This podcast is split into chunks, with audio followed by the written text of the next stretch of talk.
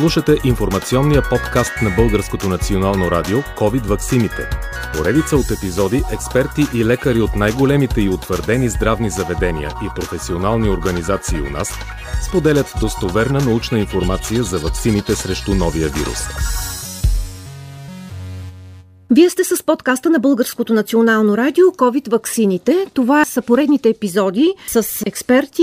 Аз съм Гергана Хрищева. Наши гости са професор доктор Мария Николова, клиничен имунолог в Националния център по заразни и паразитни болести, доктор Цветелина Великова, също клиничен имунолог в болница Лозенец и господин Деян Денев, директор на Асоциацията на научно-изследователските и фармацевтичните производители. Ще говорим за кратките характеристики на ваксините. Тема, която вълнува страшно много хората. Дали дадена вакцина е подходяща или неподходяща при хора с различни заболявания, при хора в различни състояния, имам предвид бременност, например. Кои са най-важните моменти в тези кратки характеристики, професор Николова, на одобрените до момента вакцини, които използваме? Действително кратките характеристики на продукта, както се наричат, те са водещия документ, както за практикуващите лекари, не толкова за пациентите, защото те не са специалисти, но трябва да бъдат ориентирани. Периодично се обновяват. Наистина в момента има актуализирани кратки характеристики и на двете еренкови вакцини, Pfizer и Moderna. Актуализират се и кратките характеристики на другите две вакцини, Оксфордската и тази на Янсен. Защо се налага това актуализиране? Ми защото в процеса на прилагане на вакцините информацията продължава да се събира. Знаете, че те бяха разрешени за употреба условно, както се наричат, тъй като срокът за изпитване поради обстоятелствата беше сравнително кратък, с условието, че ще продължи да се трупа тази информацията. Коя е най-важното практическа гледна точка? Информация, която се съдържа в тези документи. Първо, възрастовият обхват, конкретните групи пациенти с различни физиологични или патологични състояния, които подлежат или не на вакциниране с даден продукт. Съответно, коригират се и наблюдаваните странични ефекти, ако това се налага и това действително е така. Какво ново има? Имаме два типа вакцини, които в момента са в широко потреба, изобщо в целия Европейски съюз. РНКовите вакцини, които на практика съдържат една молекула, част от генетичния материал на вируса, наричаме информационна РНК,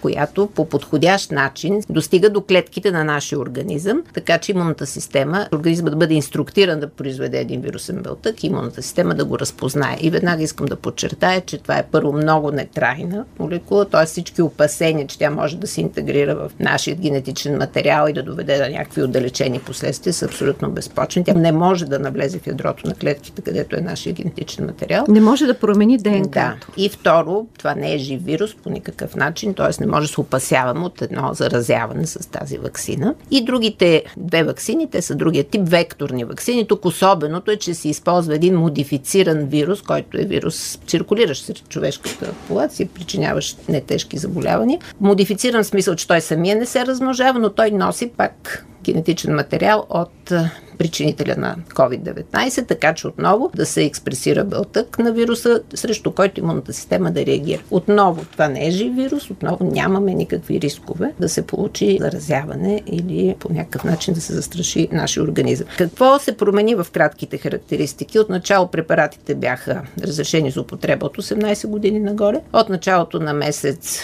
юни, първоначално за препарата на Pfizer BioNTech, а малко по-късно и за Модерна, втората РНКова вакцина. Вече този обхват се разшири и той може да се употребява и при подрастващи от 12 до 18 години. Деца в училищна възраст, които в момента са доста рискова за пренасене на инфекцията група. Второто, обогатиха се наблюденията за страничните ефекти. Спомняте си вероятно, че когато навлязаха AstraZeneca, след това Джонсън и Джонсън препаратите, се появиха едни такива алармиращи съобщения съобщения за много редки наистина, но много тежки инциденти, свързани с нарушения в кръвосъсирването, евентуално комбинирани с намаление на тромбоцитния брой и с кръвоизливи, някои от които, за съжаление, завършват фатално. Става въпрос обаче за много, много редки явления. Това е от порядъка на 2-3-4 на милион. Това показва, че се следят, регистрират се внимателно всички такива събития и своевременно се актуализира информацията. Съответно, пък в еренковите вакцини бяха включени наблюдения наблюдение за отново много редки инциденти на перикардити и миокардити. Това са възпалителни процеси, засягащи сърцето и около сърдечната тъкан, които се наблюдават пък по-скоро при млади мъже, докато проблемите с кръвосъсирването са регистрирани предимно при жени и предимно в по-млада възраст. От тази гледна точка вече ние имаме едно ум и особено при млади жени, които имат продължителна история за взимане на контрацептиви, други рискове свързани с нарушение, повишена склонност към кръвосъсирване, не съветваме да се взимат тези векторни вакцини, да се прилагат, а по-скоро ерен COVID. Доктор Великова, кои са най-важните моменти в тези кратки характеристики? И професор Николова каза, тези данни се актуализират. Как ние разбираме за тези актуализации? Аз съм съгласна с всичко, което професор Николова каза. Това е най-важен документ, по който прилагаме ваксините. Затова е много важно да не се правят интерпретации, кога да се поставят ваксините, дали да се правят определени изследвания преди поставяне на втора доза и така нататък.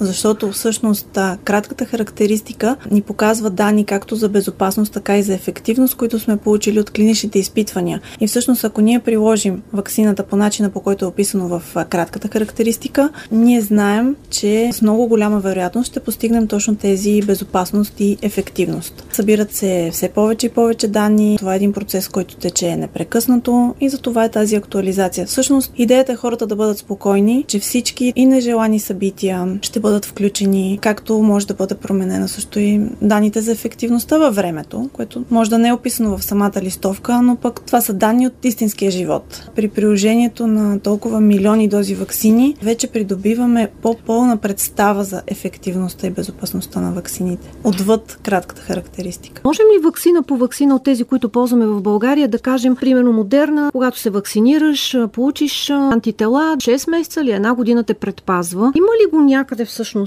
записано? Това са данни, които постоянно се обновяват и всъщност първото място, на което ние намираме тези данни са научни статии, които са хора, които са вакцинирани след клиничните изпитвания, така че такива данни се публикуват и ние постоянно имаме новата информация, включително за ефективността спрямо новите варианти на вируса. Тази информация ние я получаваме. Не можем за в момента да кажем коя ами, вакцина колко време те предпазва. Дизайна на клиничните изпитвания за различните вакцини е различен. Освен това, те са проведени в различни страни, на различни континенти. Различен е механизма на самите вакцини и това води до понякога несравними проценти на ефективност. Господин Денев, по първия въпрос, най-важните моменти според вас в кратките характеристики? Много детайлно колегите обясниха кратките характеристики, що за документ се, каква информация ни дават, но аз искам да кажа две основни и много важни неща, които са в тия кратки характеристики, които разбира се са на базата на клиничните изпитвания, които са проведени преди пускането на ваксините, реално в употреба и сега постоянно се обявяват на базата на реални данни. Първо, ваксините работят. Това е безспорно, доказано и отразено в кратките характеристики. Те пазят както от разболяване. За съжаление, това, което виждаме, че с мутацията на вируса, тяхната възможност да предпазват от заболяването намалява. За съжаление. Второто обаче, което виждаме е, че тяхната ефективност срещу предпазването от тежък COVID, хоспитализация и смърт, относително устойчива все още за момента. Излязоха едни данни, 95% ефективност. Тук всъщност се имаше предвид предпазване от разболяване. Сега виждаме с новите мутации, колегите ще кажат сигурно, виждаме, че тази ефективност, за съжаление, намалява. Тоест, повече хора, които са вакцинирани, се разболяват. Затова е в Англия тези данни, които Точно и в Израел в момента. Но също време на това, което виждаме в държавите с високо вакцинационно покритие, че въпреки високите нива на заболяемост, които са сравними с тези, които бяха при втората и третата вълна, смъртността е несравнимо по-ниска, десетки пъти по-ниска. Второто нещо, което кратките характеристики ни дават като информация, е, че ваксините не вредят. Разбира се, ние не можем да кажем, че едно лекарство, което и да е то, е абсолютно безопасно. В живота абсолютно безопасни неща няма. Една разходка по улицата също не е абсолютно безопасна. Но кратките характеристики ни дават информация, че статистически страничните реакции, които биха могли теоретично да застрашат човешкия живот, са значително по-малко от която и да е друга интервенция. Шофирането на автомобил, даже да не говорим за интервенция, е значително по-опасно, отколкото поставянето на вакцина. По света са приложени 4 милиарда 580 милиона милиона дози вакцини. Няма друг лекарствен препарат, вакцина, която да е прилагана толкова мащабно. 30,7% от световното население е получило по една доза вече. 16% от световното население е напълно вакцинирано. На този фон информацията, с която разполагаме, е огромна в момента. И тя е категорична, има консенсус научен, спор няма, ваксините работят, помагат, предпазват и не вредят. С, разбира се, малките изключения, в които при такива огромни мащаби на прилагането, да, за съжаление, в единични случаи на милиони или стотици хиляди възникват странични реакции. На този фон Изключително важно е в България информацията, с която вече разполага системата, да се използва и да се анализира. Аз, например, бих задал въпроса. Всеки ден Министерството на здравеопазването публикува данни за новите случаи на вакцинирани и новите случаи на заболели. Вие забелязали ли сте на страницата информация да се публикува колко от заболелите са вакцинирани? Да. Тази информация е там. Аз не виждам защо не се публикува. Повдига се въпроса от експертите, включително и в предишните епизоди на нашия подкаст, защо тази информация, която действително съществува, вакциниран и дали след това се е разболял, не се подава. Всъщност тя съществува налична в НЗОК. Има Дава... информация по ЕГН кой е вакциниран, да, има МЗ. информация по ЕГН кой е показал позитивен да. тест. Сравняването на ЕГН-тата, информацията е там. Но да отидем към втория въпрос, професор Николова. Много хора се питат, аз имам диабет, аз имам алергия, аз имам близък с автоимунно заболяване заболяване или бременна съм, с коя вакцина да се вакцинирам? Започна с това, че още в самото начало на вакцинационния процес всички така експертни съвети по отделните специалности излязоха с становища, които също са публикувани на страницата на Министерството и от прегледа им човек действително заключава, че няма практически разлика между отделните вакцини. Всъщност посланието беше използвате вакцината, която е най-достъпна за вас. Просто идеята е вакцинирайте се колкото може по-бързо, за да спазите себе си и близките. Вече в процеса на прилагане и развитието и на обогатяването на клиничните характеристики, ние разбира се стигаме до определени изводи. Например, че векторните вакцини предизвикват доста по-бурни реакции, без да има някакви тежки осложнения или последици, но е, меко казано, неприятно в младия организъм, поради това, че имунната система е доста по-реактогенна. В младия организъм да, обаче. При младите хора, докато възрастните, които, нали, принцип ги обявили за така по-неадекватно изграждащи нов имунен отговор, поради устаряването на имунната система, те пък там много добре им действат, точно поради това по-силно активиране на имунната система. Така че най-общо препоръчваме векторните вакцини при по-възрастничките, плюс и това все пак имаме едно ном за тези реакции, свързани с нарушения в кръвосъсиране, които са изключително при жени под 50-55 години. Това е изключението, нали? Жени между 20 така, специално и 50. млади жени, казах пак, взимащи контрацептиви, въобще други фактори, които могат да влияят. А бремени? За бременните, в нито един от кратките характеристики няма препоръки по отношение на бременните. Излишно се казва, че няма опит. След това има продължаваща информация, текат проучвания, но до момента на въвеждането в употреба на вакцините няма наблюдение върху бремето. По принцип това е една група, която много по-късно влиза в съображение, защото не е много ценна. И ние не съветваме бременните, които са планирали бременност, да пристъпват към иммунизация тогава. Но човек, който е планирал бременността си, спокойно може да го направи преди да пристъпи към това. Просто защото е много важно бременната жена да бъде защитена съответно и плода. И наблюденията показват, че особено в третия триместър много тежко може да протече COVID с много неприятни осложнения, преждевременно раждане и неприятен изход и за плода. Така че важно е младите жени, които планират да стават майки, своевременно да се вакцинират. Има наблюдение, защото в тези големи кохорти когорти, които са били вакцинирани и наблюдавани, е имало жени, които не са знаели, че са бремени. Да. Така че в крайна сметка са направени изводи за това, че приложени и в първия триместър вакцините нямат абсолютно никакви отрицателни ефекти върху плода. Но не отлагайте това, ако планирате бременност. Свършете вакцинирането преди това. Доктор Великова, хората с злокачествени заболявания или други моменти, за които трябва да се внимава, да. когато се вакцинираш? Голям дебат имаше покрай пациентите, които са с автоимунни заболявания. При тях вече имаме няколко големи проучвания, които излязоха през февруари и март. При тях основното опасение беше дали ще има активация на основното имунно заболяване, реактивация и другото, което притесняваше всички хора, дали може да възникне ново автоимунно заболяване. Второ или изобщо, ако човек няма до момента. Опасенията бяха свързани с това, че все пак ваксините влияят на имунната система. И ако при дадения човек имаме имунни клетки насочени към собствения организъм, те биха могли да се активират вследствие на активацията на имунната система към вируса. Това, разбира се, бяха теоретичните постановки. Проучванията, които включват по няколко хиляди човека с автоимунни заболявания, най-често това са пациенти с тироидит на Хашимото, с лупус и ревматоиден артрит. При тях се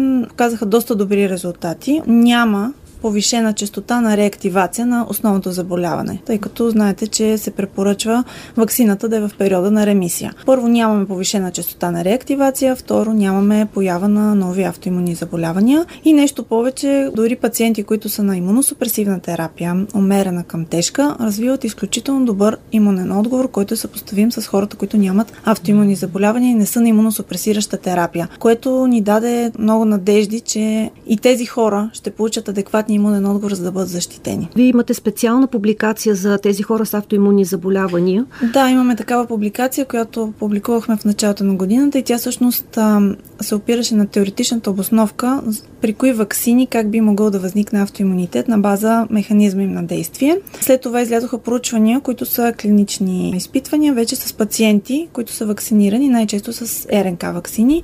В Англия имаше много голямо проучване, над 4500 човека с автоимунни заболявания. Така че това вече са истинските данни и всъщност се оказа, че нямаме опасения, че някой може да развие автоимунно заболяване сега или след 20 години. По отношение на онкологичните заболявания също, както преди малко коментирахме, вакцината не влиза, не променя човешкия геном, не може да очакваме, че вакцината може да доведе до ракови заболявания. Единственото, което се съобразяваме при пациентите с онкологични заболявания, ако те са на специализирана биологична терапия, трябва да съвместим поставянето на вакцина с съответната биологична терапия, която може да влияе на имунната система. Иначе при пациентите с онкологични заболявания също се препоръчва силно те да бъдат вакцинирани. COVID при тях в много случаи е фатален. Без значение е векторна или РНК вакцина? Имаме повече данни за РНК вакцините, повече проучвания с тях, но като цяло по медицински показания няма разлика в вакцините. А потвърди ли се това изследване, че след преболедуване с COVID-19 можеш да развиеш автоимунно заболяване? Да, потвърди се между 20 и 50%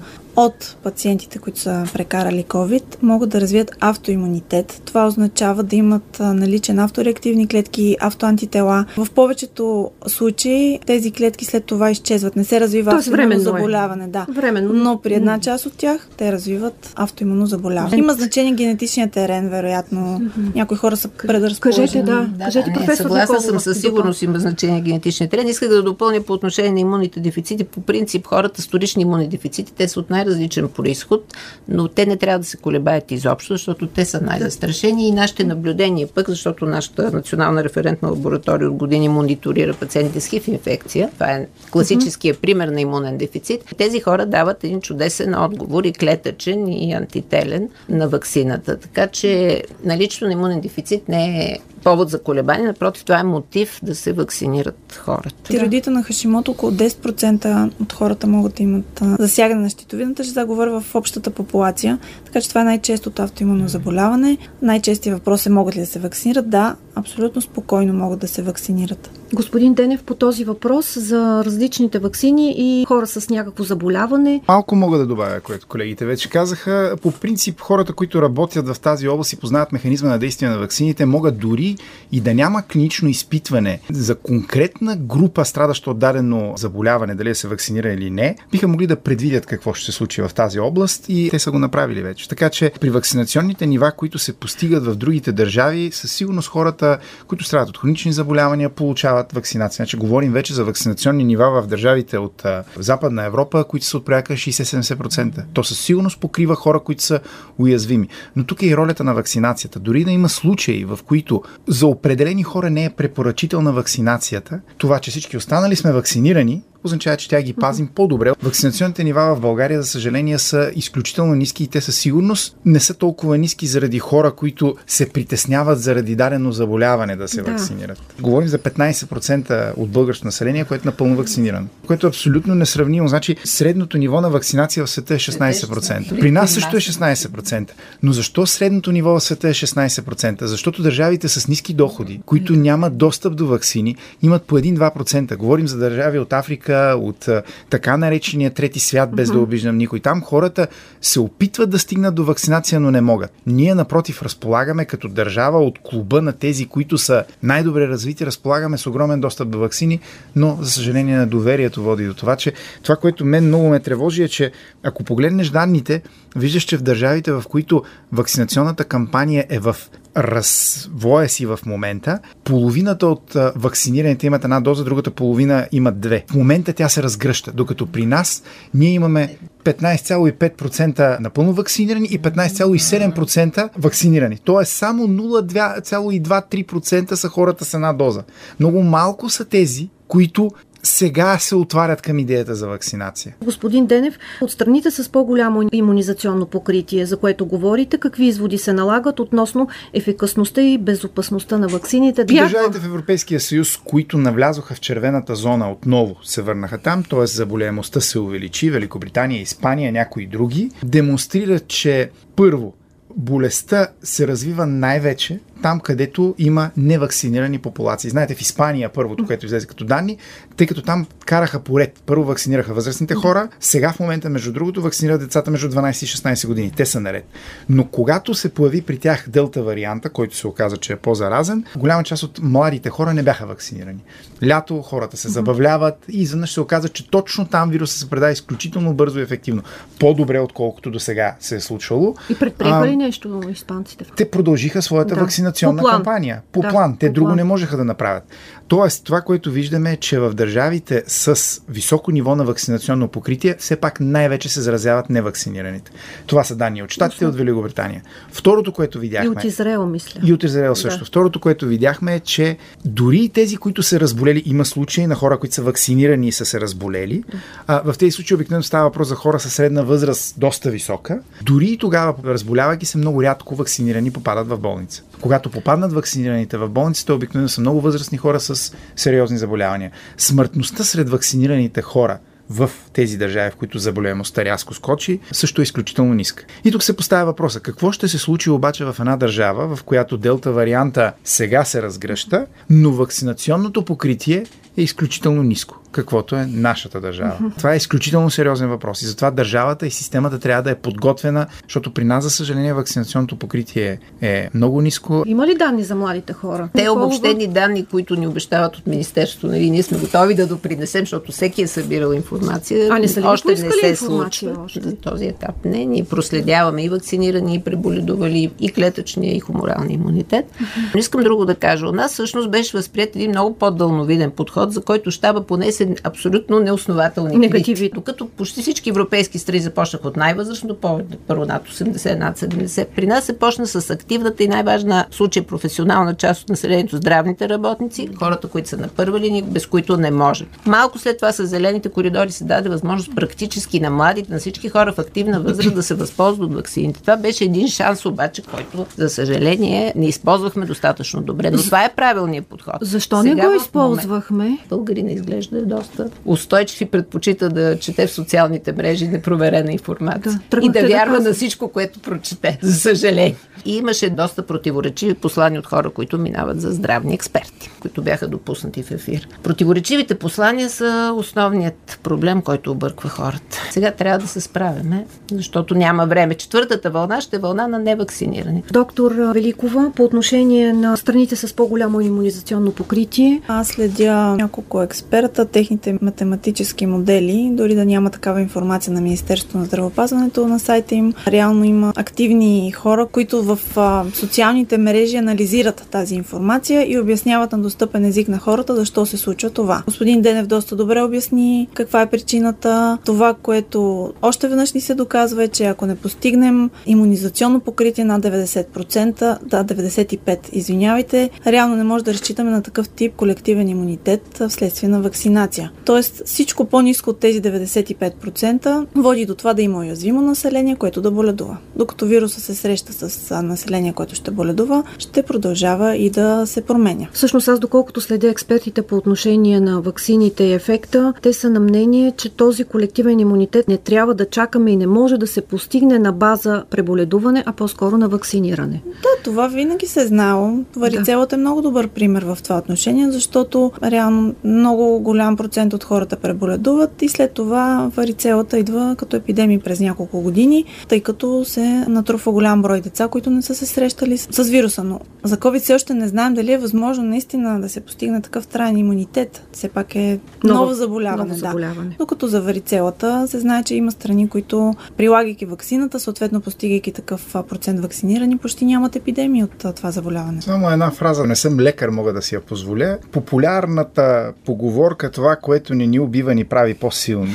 За съжаление не е приложима в случая. Тя може да се перифразира. Това, което не ни убива, мутира и пак се връща. Това е за случая в COVID. Точно това трябва да се подчертае, че липсата на достатъчно вакцинационно покритие позволява на вируса да мутира. Това, което виждаме, ако го оставим така да продължава, ще имаме още повече неприятности. Категорично може да се каже, че по-често в момента се заразяват невакцинираните. Абсолютно. Всички данни го показват. Имаме ли гаранция, че тези, които още не са се вакцинирали, че ако се вакцинират, пък няма да се разболеят? Вие в частност отговорихте на този въпрос, но вакциниран, пък след това се разболял. Вакциниран носи ли заразата? Също това много често питат хората. Още в първоначалните характеристики на продуктите се казваше 92-95%. Това означава, че 5% от вакцинираните няма да отговорят. И ние ги виждаме в практиката си. Хора идват, изследват се, оплакват се, ми нямам антитела, нямаме те клетъчен имунитет. Вие сте, за съжаление, в тези 5 или 7 или 10%, които не се покриват. Това е генетика, това е нагласа на имунния отговор. Тези данни се променят, те варират според И при мутациите варира също на вируса.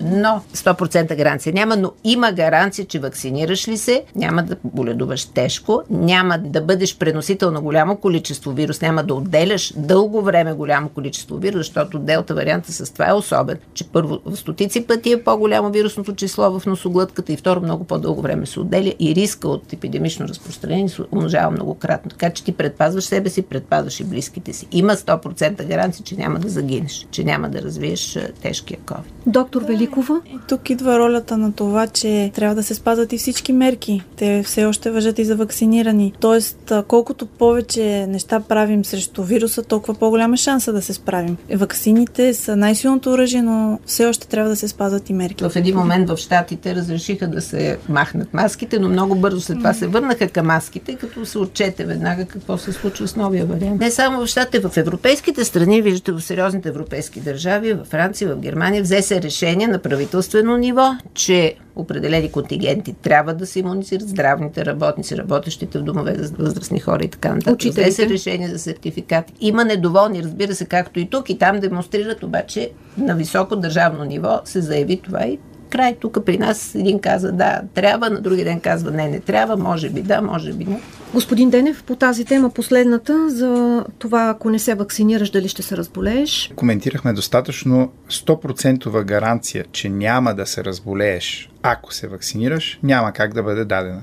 Но отново хората, които познават механизма на действието на вирусите, много е лесно за тях да обяснят, ако има кой да ги чуе, разбира се, защо при вакциниране шанса да се разболееш и шанса да предадеш заболяването е много по-малък. Обяснението е просто. Вирусите не могат да се размножават сами. Те ползват нашите клетки като лаборатории за размножаване. Тоест, ако ние имаме имунитет, те не могат да ползват нашите клетки толкова добре, колкото биха ги ползвали, ако терена е свободен. Така че гаранция няма, че няма да заразим някой, ако сме вакцинирани, но статистически шансът това да се случи пада изключително много. Така че тя, стратегията е ясна. Без високи нива на вакцинация, държавите, които не успеят да ги постигнат, те постоянно ще страдат повече отколкото другите от вируса. Колкото и да не вярваме, някои от нас не вярват, това цялото чудо е конспирация и така нататък, отговорните държавни власти не могат да си позволят да не правят нищо, ако болниците се пълнят, интензивните отделения се пълнят. Знаете, миналата година загубихме, ако годишната смъртност в България е около 105-110 хиляди човека, миналата година загинаха с около 15-20 хиляди човека повече. Тази година се очаква още по-високо да е това число. Тоест, пандемията, COVID, освен че директно води до смъртта на много повече наши съграждани, отколкото без пандемия, тя натоварва здравната система по начин, по който води до една допълнителна смъртност, която не е директно последствие от COVID. Така че всеки, който застане на ръководна позиция, колкото и висока да е инфлацията на доверията в институциите у нас, той няма избор от която и политическа спектър. Вие виждате, между другото, как в политическите кампании, преди да попаднат на властова позиция, хората са така скептични към вакцинацията. В момента, в който застанат там, обаче видят какво Всички им се изправя и изведнъж става ясно, а, във всяка държава има невярващи. Извинявайте, има хора, които вярват, че Земята е плоска и тях никой не може да ги убеди в обратното. Но институциите те за това са си на мястото, за да налагат, дори когато има недоволни, конкретни мерки. Две неща искам да кажа, да ги маркирам като теми, които изключително смятам, че са важни. По отношение на задължителната вакцинация, не считам, че ние можем да задължим всички да се вакцинират. Това не е правилният подход. Но създаването на комбинация от стимули и затруднения, особено за хората, които са в най-рисковите среди, според мен е правилният подход, той трябва да се направи. В кръга на шегата, когато някой приятел ме пита да се вакцинираме, казвам направи го, но го направи в петък. Защо в петък? Защото понякога реакцията е такава, че човек един ден не е много адекватен. Okay. Идеята за един ден отпуска след вакцинация, ми, идеята не е лоша, в крайна сметка. Втори въпрос, който е изключително важен, трябва да се засегне. Чуваме все повече и повече за фалшивата вакцинация и фалшивите сертификати. Когато говорим за това колко хора са се разболели, пък са били вакцинирани и така нататък, трябва да си даваме сметка, че никой не знае колко мащабно е това явление, но в определен брой случаи определено хората имат вакцинационен сертификат, а пък не са вакцинирани. На този проблем трябва да се погледне изключително сериозно. Трябва да се ангажират всички институции в държавата. То несъмнено има в такива случаи те да бъдат извадени на бял свет и тая практика да бъде прекратена. Това е много важно, което казахте. Професор Николова, има ли фалшиви сертификати и трябва ли да има задължително вакциниране и стимули? Задължително не. Аз знам, че българина нали, априори се настройва против всичко, което е задължително. Това не е подхода все пак към една разумна публика. Ние все пак призоваваме здравия разум на нашите сънародници, но това много ми хареса комбинация от стимули и ограничения, защото сега кой е най-големият стимул на нашите сънародници да се вакцинират? Пътуването, до Гърция, да. нали? Но ако могат и да го напяват сертификата да не отговаря на истината, още по-добре. Това е ужасна тая практика. Има го и друго нещо. Много хора боледуват, знаят, че са контактни, включително, нали, хвалят се и наляво и надясно. Близки им карантиниран, те ходят на работа. Многократни такива случаи съм била свидетел. Така че това е практика, няма какво да се лъжи. Кажете вие, доктор Великова, по тази тема. Наскоро излезе едно проучване, че ние сме на първо място в Европа по вярване в конспиративни теории. И тогава си дадох сметка защо всъщност ние сме на последно място в Европа по вакцинация. А задължително вакциниране? Стимули за да се вакцинират хората? Адвокати по медицинско право обясниха много добре как облегчаването на мерките за вакцинирани е най-добрият стимул, който може да съществува и че това не е дискриминация към невакцинираните. Отпадането на мерките не може да бъде дискриминация. Точно обратното е. Невакцинираните дискриминират вакцинираните. Това вече се случва по света. Смятате ли, че у нас е възможно? Тази политическа обстановка? Не. Последен въпрос от този епизод. Има ли смъртни случаи след поставена вакцина? Много хубав въпрос. При 4 милиона 580 дози поставени в света, вакцината не те прави безсмъртен. Значи на другия ден може да те блъсне кола, може всичко да се случи. Така че най-нормалното нещо на света е при такава огромна кампания, аз ви казах, в България 110-120 хиляди човека годишно почиват. Да, ще има случаи, в които някой ще бъде поставена вакцина и на другия ден или тази седмица човека ще си отиде.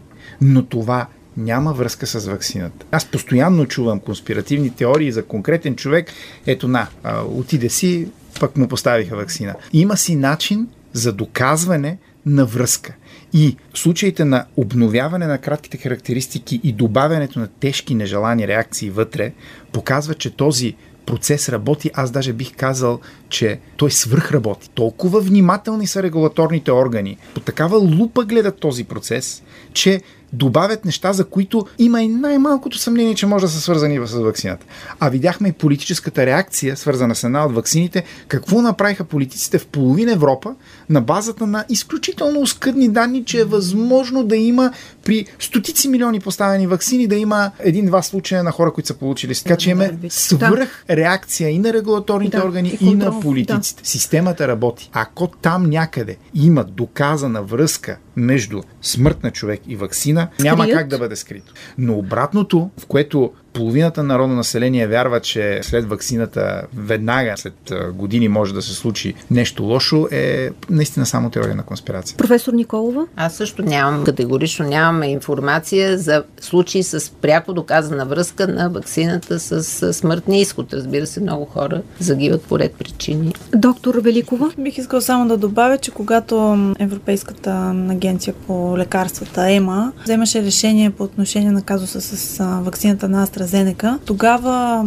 всъщност стана ясно, че случай на смърт при хора, които са вакцинирани, при тях се извършват изключително обстойни изследвания, например ЯМР и така нататък. Това са едни високо специализирани изследвания, които по принцип нямаше да се извършат при друг случай, да кажем, на починали хора, които не са вакцинирани. Тоест не във всеки случай на починал човек се търси чак толкова каква може да е причината за това. Аз ви разбирам, обаче това всъщност в България прави ли се също по този начин стриктен, вакциниран, починал, дали причината не е вакцината? Те се подават към изпълнителната агенция по лекарствата, разбира се, и ако има някакво съмнение, се правят такива изследвания. Но мисълта ми е, че за да се открие тази толкова рядко явление, като тромбоза на синуса, което нали, е изключително рядко явление за доказване, по принцип той е казуистика, такава диагностика се направи основно при починали хора, които са и вакцинирани.